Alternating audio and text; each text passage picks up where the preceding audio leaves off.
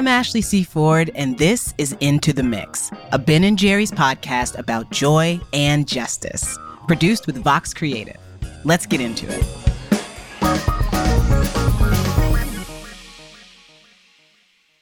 My mother, my father, my grandparents, and great grandparents told me, don't get in trouble, don't get in the way.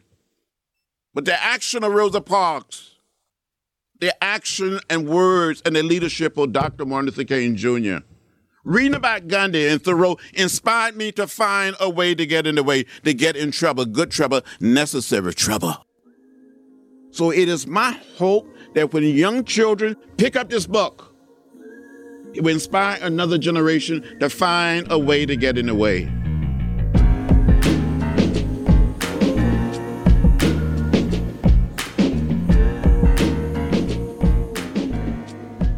John Lewis was a man who knew exactly how to get into good trouble. He was one of the Big Six leaders who organized the March on Washington in 1963. He was just 23 years old. And two years after, he led a peaceful march that attempted to go from Selma to Montgomery. It ended with marchers being brutally beaten by police on the Edmund Pettus Bridge. If you know anything about John Lewis and his legacy, even if the details of his decades long leadership for Georgia have slipped by, you probably know that phrase good trouble. Sit ins, marches, speaking out. At the anniversary of that bloody Sunday 50 years later, John Lewis stood on that very same bridge and said, We kept believing that the truth we stood for would have the final say. John Lewis spent the latter part of his career working inside the system, more than 30 years as a Georgia congressman.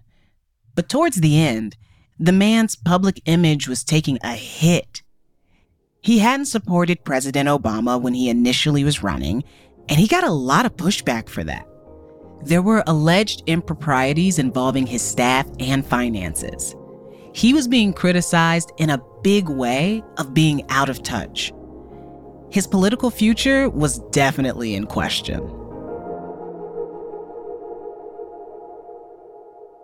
But he had an aide with an out of the box idea. He wanted John Lewis to write a comic book as a way to connect with a new generation. The idea would turn into the March Trilogy series, illustrated by Nate Powell. It detailed John Lewis's enormous contributions to the civil rights movement, and it would go on to win critical acclaim, teaching young students about our history and rewriting the narrative around John Lewis's legacy. But the congressman was skeptical at first.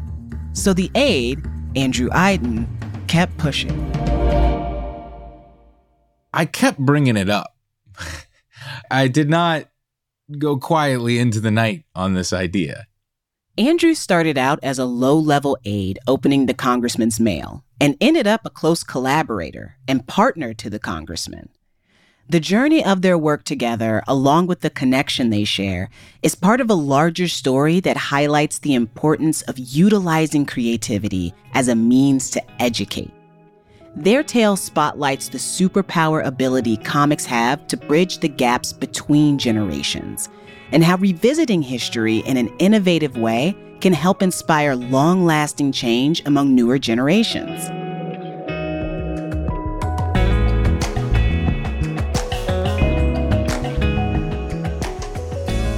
Andrew was born in the early 80s. He grew up reading comics that his grandmother picked up from the local Piggly Wiggly supermarket. It's why I, you know, I, I don't like roller coasters and I don't like horror movies. And people will say, "Why?" And I say, "Well, my life's stressful enough as it is."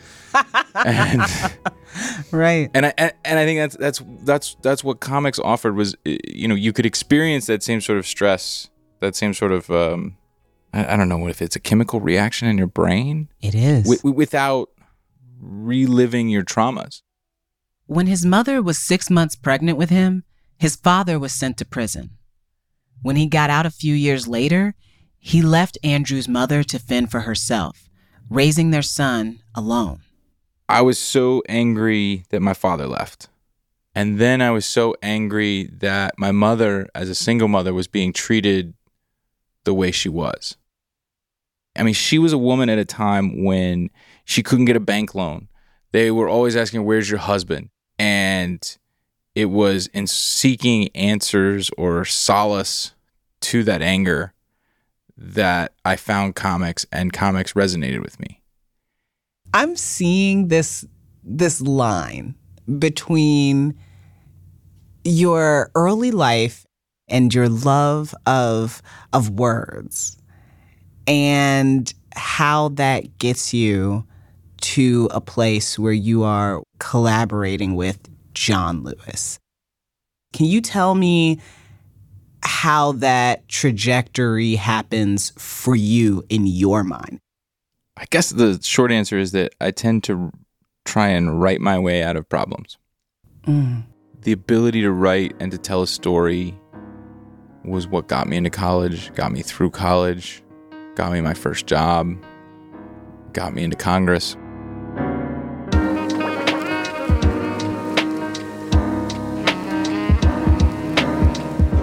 Andrew started working in John Lewis's office in 2007, but he knew about him much longer.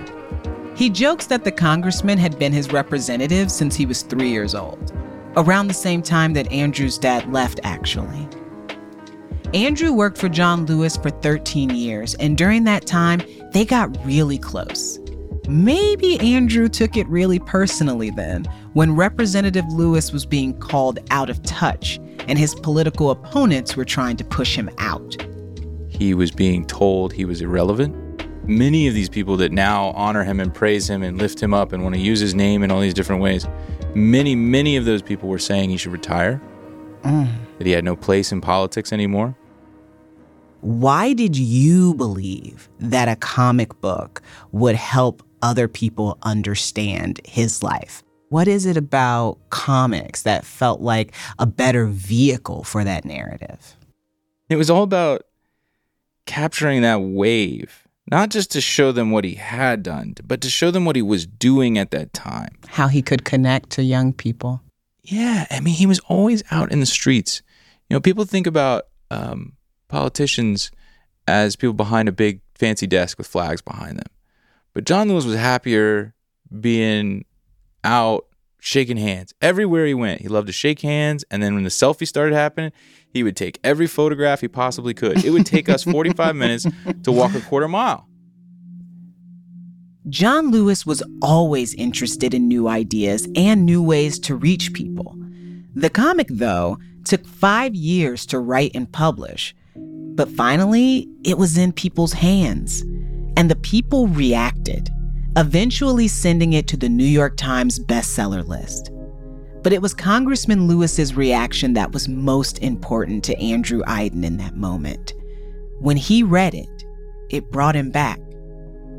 Here he is telling a reporter how he felt reading the book.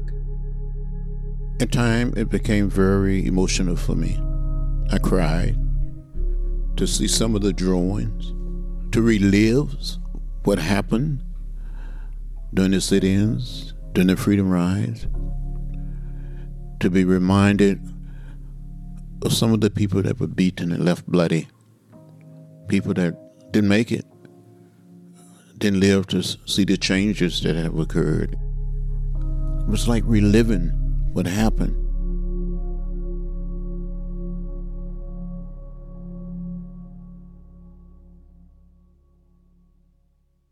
I'll never forget the first time we showed him a full copy of a full illustrated copy of March Book One. I ran home to pick it up and I ran back to the office and I came in and I was holding it in my hands and I didn't say anything and I just I just handed it to him and he held it up and he looked at it. He sort of flipped through it and then he kissed it. And he looked at me and he said, it's like it always existed and you just pulled it down from the heavens. Now that the book existed, there was the matter of getting it out there far and wide. Part of my pitch when I was trying to get publishers was that if you could combine the media attention that John Lewis could get for doing something unique and special with a literarily significant graphic novel, you could have an explosive combination. Mm-hmm. And part of that was the idea that you could bring someone to Comic Con and experience more media per square foot, essentially, than anywhere else in the world. Yes. No one knew if it was going to work. Mm-hmm. He's the first member of Congress ever to go to Comic Con. And you don't know are the press going to show up? What's going to happen? If you've ever been to Comic Con, you know the scene. A convention center, thousands of people milling around, many of them cosplaying their favorite heroes and villains. It's the kind of place where people dressed as Wolverine take photos with Trekkies. Hollywood execs normally show up to announce the next big superhero films. Basically, Comic Con is not the kind of place you'd expect to see a 76 year old civil rights activist in a suit. He gets in Friday night because he had votes on Friday. The panel Saturday morning at 10:30 a.m. Room 23 ABC. I'll never forget that and we're walking down this long hallway on the top floor of the San Diego Convention Center. And we start to see a line. And we're looking at it and we're going, oh, okay, I wonder whose line that is. And then we get closer and closer and closer to the room. And we realize it's his line. That all these people had come out for him. None of us really knew like we were just beginning to be able to talk about this book in an effective way, right? right? Like we were talking about it in terms of um, nonviolence and what we were trying to do to inspire young people. Mm-hmm. And when we get to the line, there are a thousand people stretching all the way down the convention wow. center. And so then we sit for this signing, and the line gets cut by the fire marshal. He says, I'm sorry, this is too long. You can't have any more people in this line. Like, if you weren't in that line when it started, you got cut. So then we were like, Congressman, we're going to have to schedule new signings later, et cetera, et cetera. And we sat and he refused to move until he signed every single person's book in that line. And it must have been three and a half hours.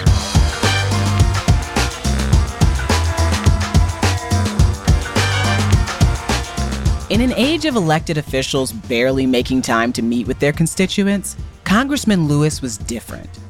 When it came to scheduling travel to places like the airport, his staff would buffer in extra time just to ensure he would be able to greet any of the public who wanted to speak with him or take pictures with him, even signing March books at the airport bookstores. So his approach to Comic Con book signings was similar. The congressman was prepared to do what he could to get the March series into the hands of the public. You know, at the time, there was something called the nine word problem um, most students graduating from high school knew only nine words about the civil rights movement Rosa Parks, Martin Luther King, and I Have a Dream. And there wasn't a resource. And we were talking about this in the context of the fact that we believed that the civil rights movement had been systematically and deliberately excluded from mm-hmm. curriculums, and that this was an opportunity to fix it. There'll be more after the break.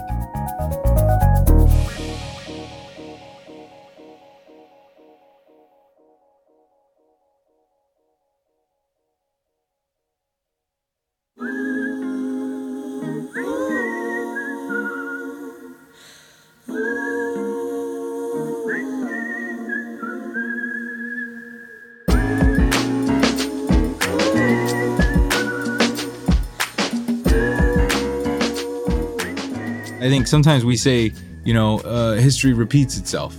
But I don't think history repeats itself. I think it rhymes. When we say history repeats itself, we make it harder for people to to understand that difference between the fact that they're still the same battle lines, but it's a different battlefield. And so if we can understand the fundamental principles on that battlefield, right? Like the tactics, the tools that are available, then we're able to fight it in this moment that we're facing. The technology may have changed since Congressman Lewis's days, but knowledge is always power.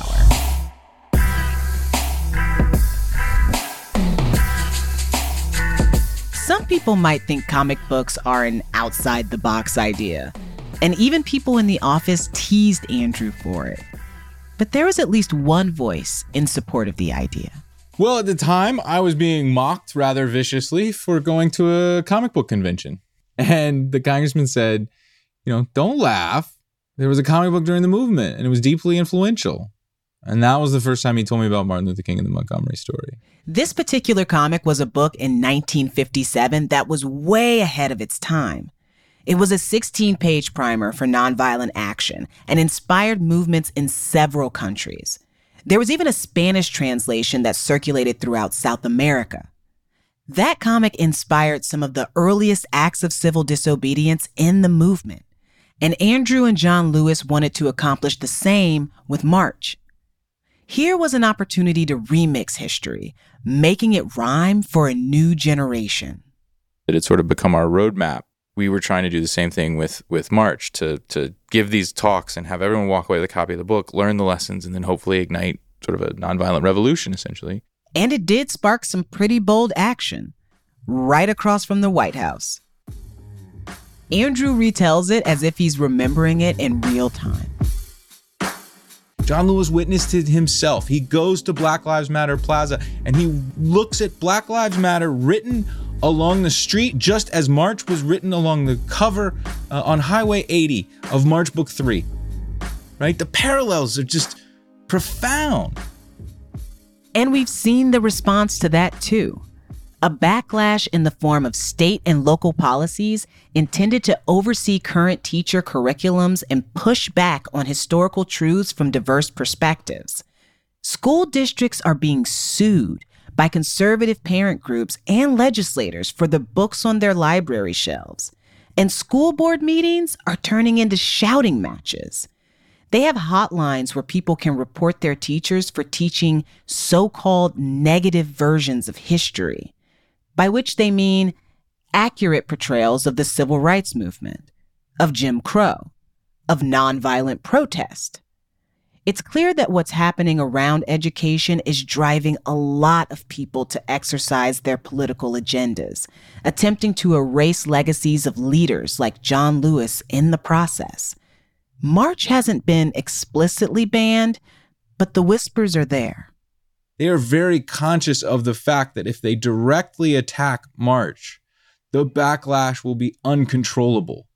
They're afraid to take on March, so they're doing it through these le- this legislation that does everything but name March. Right? When it says we're going to ban books that teach young people how to protest. Well, what book in schools does a better job of teaching young people how to protest? Like, who else are you talking about? There's a lot of fear you know, I'm mm-hmm. literally from Indiana. Okay. So the critical race theory conversations are happening, think baby. There it's it's it's in some ways the congressman would be proud in a twisted sort of way that the state of Texas and other states are actually having to make laws that would ban the teaching of March because it is so widely taught there. Mm-hmm. They they realize how powerful of a force it is, right? This is the first generation of students who grew up with March in their classroom. Congressmen would call them the March generation. Mm-hmm. Right? So you teach them their power through John Lewis's story about organizing, about nonviolent civil disobedience, and how to put pressure on elected officials. That is a dangerous, dangerous talent.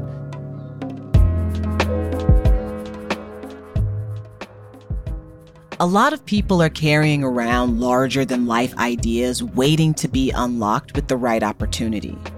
It's often a matter of patience, persistence, and timing. John Lewis was one of the people who supported Andrew in this way, who let his big ideas seed and grow. It's why when Ben and Jerry's reached out to the two of them to collaborate on a mural at the company's Vermont factory, an even bigger idea unraveled.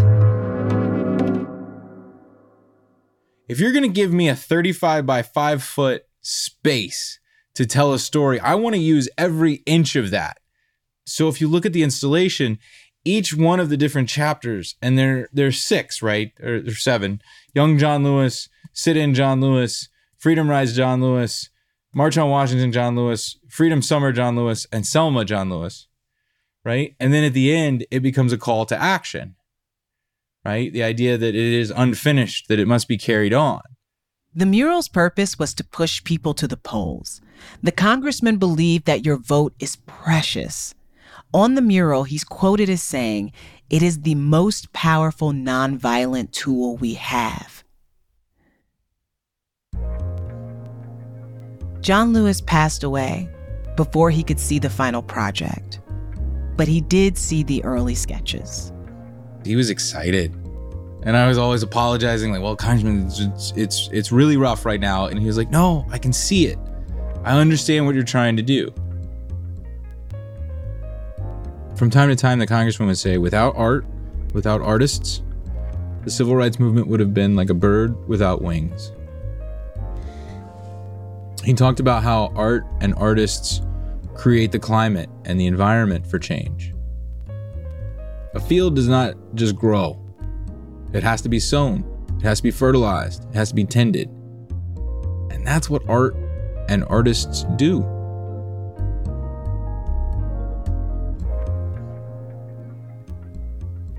Is there any advice you would have for other young people who think to themselves, I want to use my art to impact conversation and policy?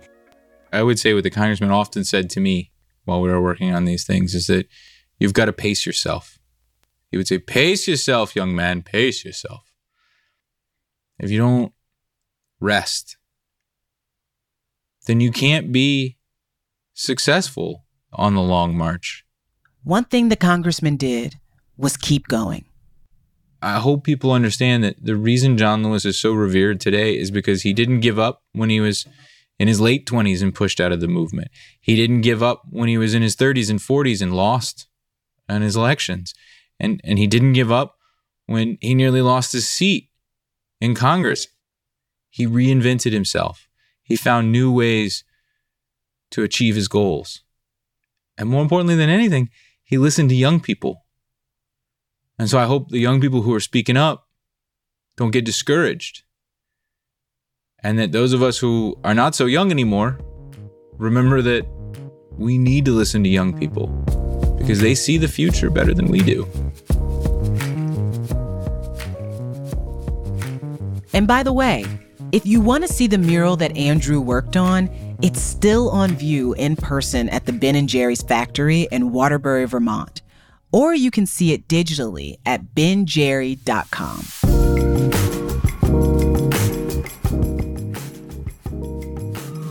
John Lewis's legacy lives on in several places, and so does the battle for voting rights.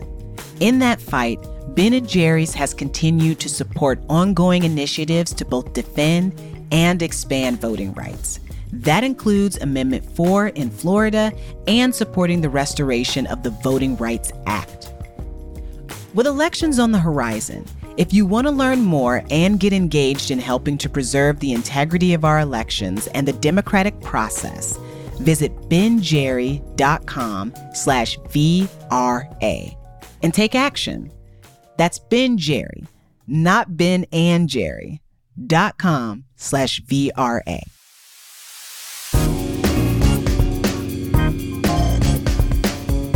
Into the Mix is a Ben and Jerry's podcast produced by Vox Creative and ABF Creative.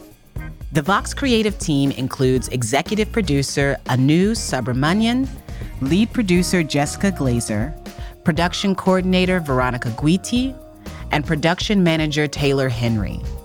And associate director of client success, Ryan Phelan, with additional assistance from Gabi Grossman. The team from ABF Creative includes head of production Wanda Reynolds, executive producer Anthony Frazier, and producer Mike Biseglia. This episode was written by Ken Miles with help from Gary Swaby. Sound design, mixing, and mastering by Chris Mann, assisted by Jean Claude Canal. Original music by Israel Tutson, fact checking by Girl Friday Productions. The Ben and Jerry's team includes Jay Tandon, Jay Curley, Emily De Alessandro, and Chris Miller. Special thanks to Politics and Prose, VPR and Vermont PBS, and the Vermont Humanities Council. I'm Ashley C. Ford. Thanks for listening.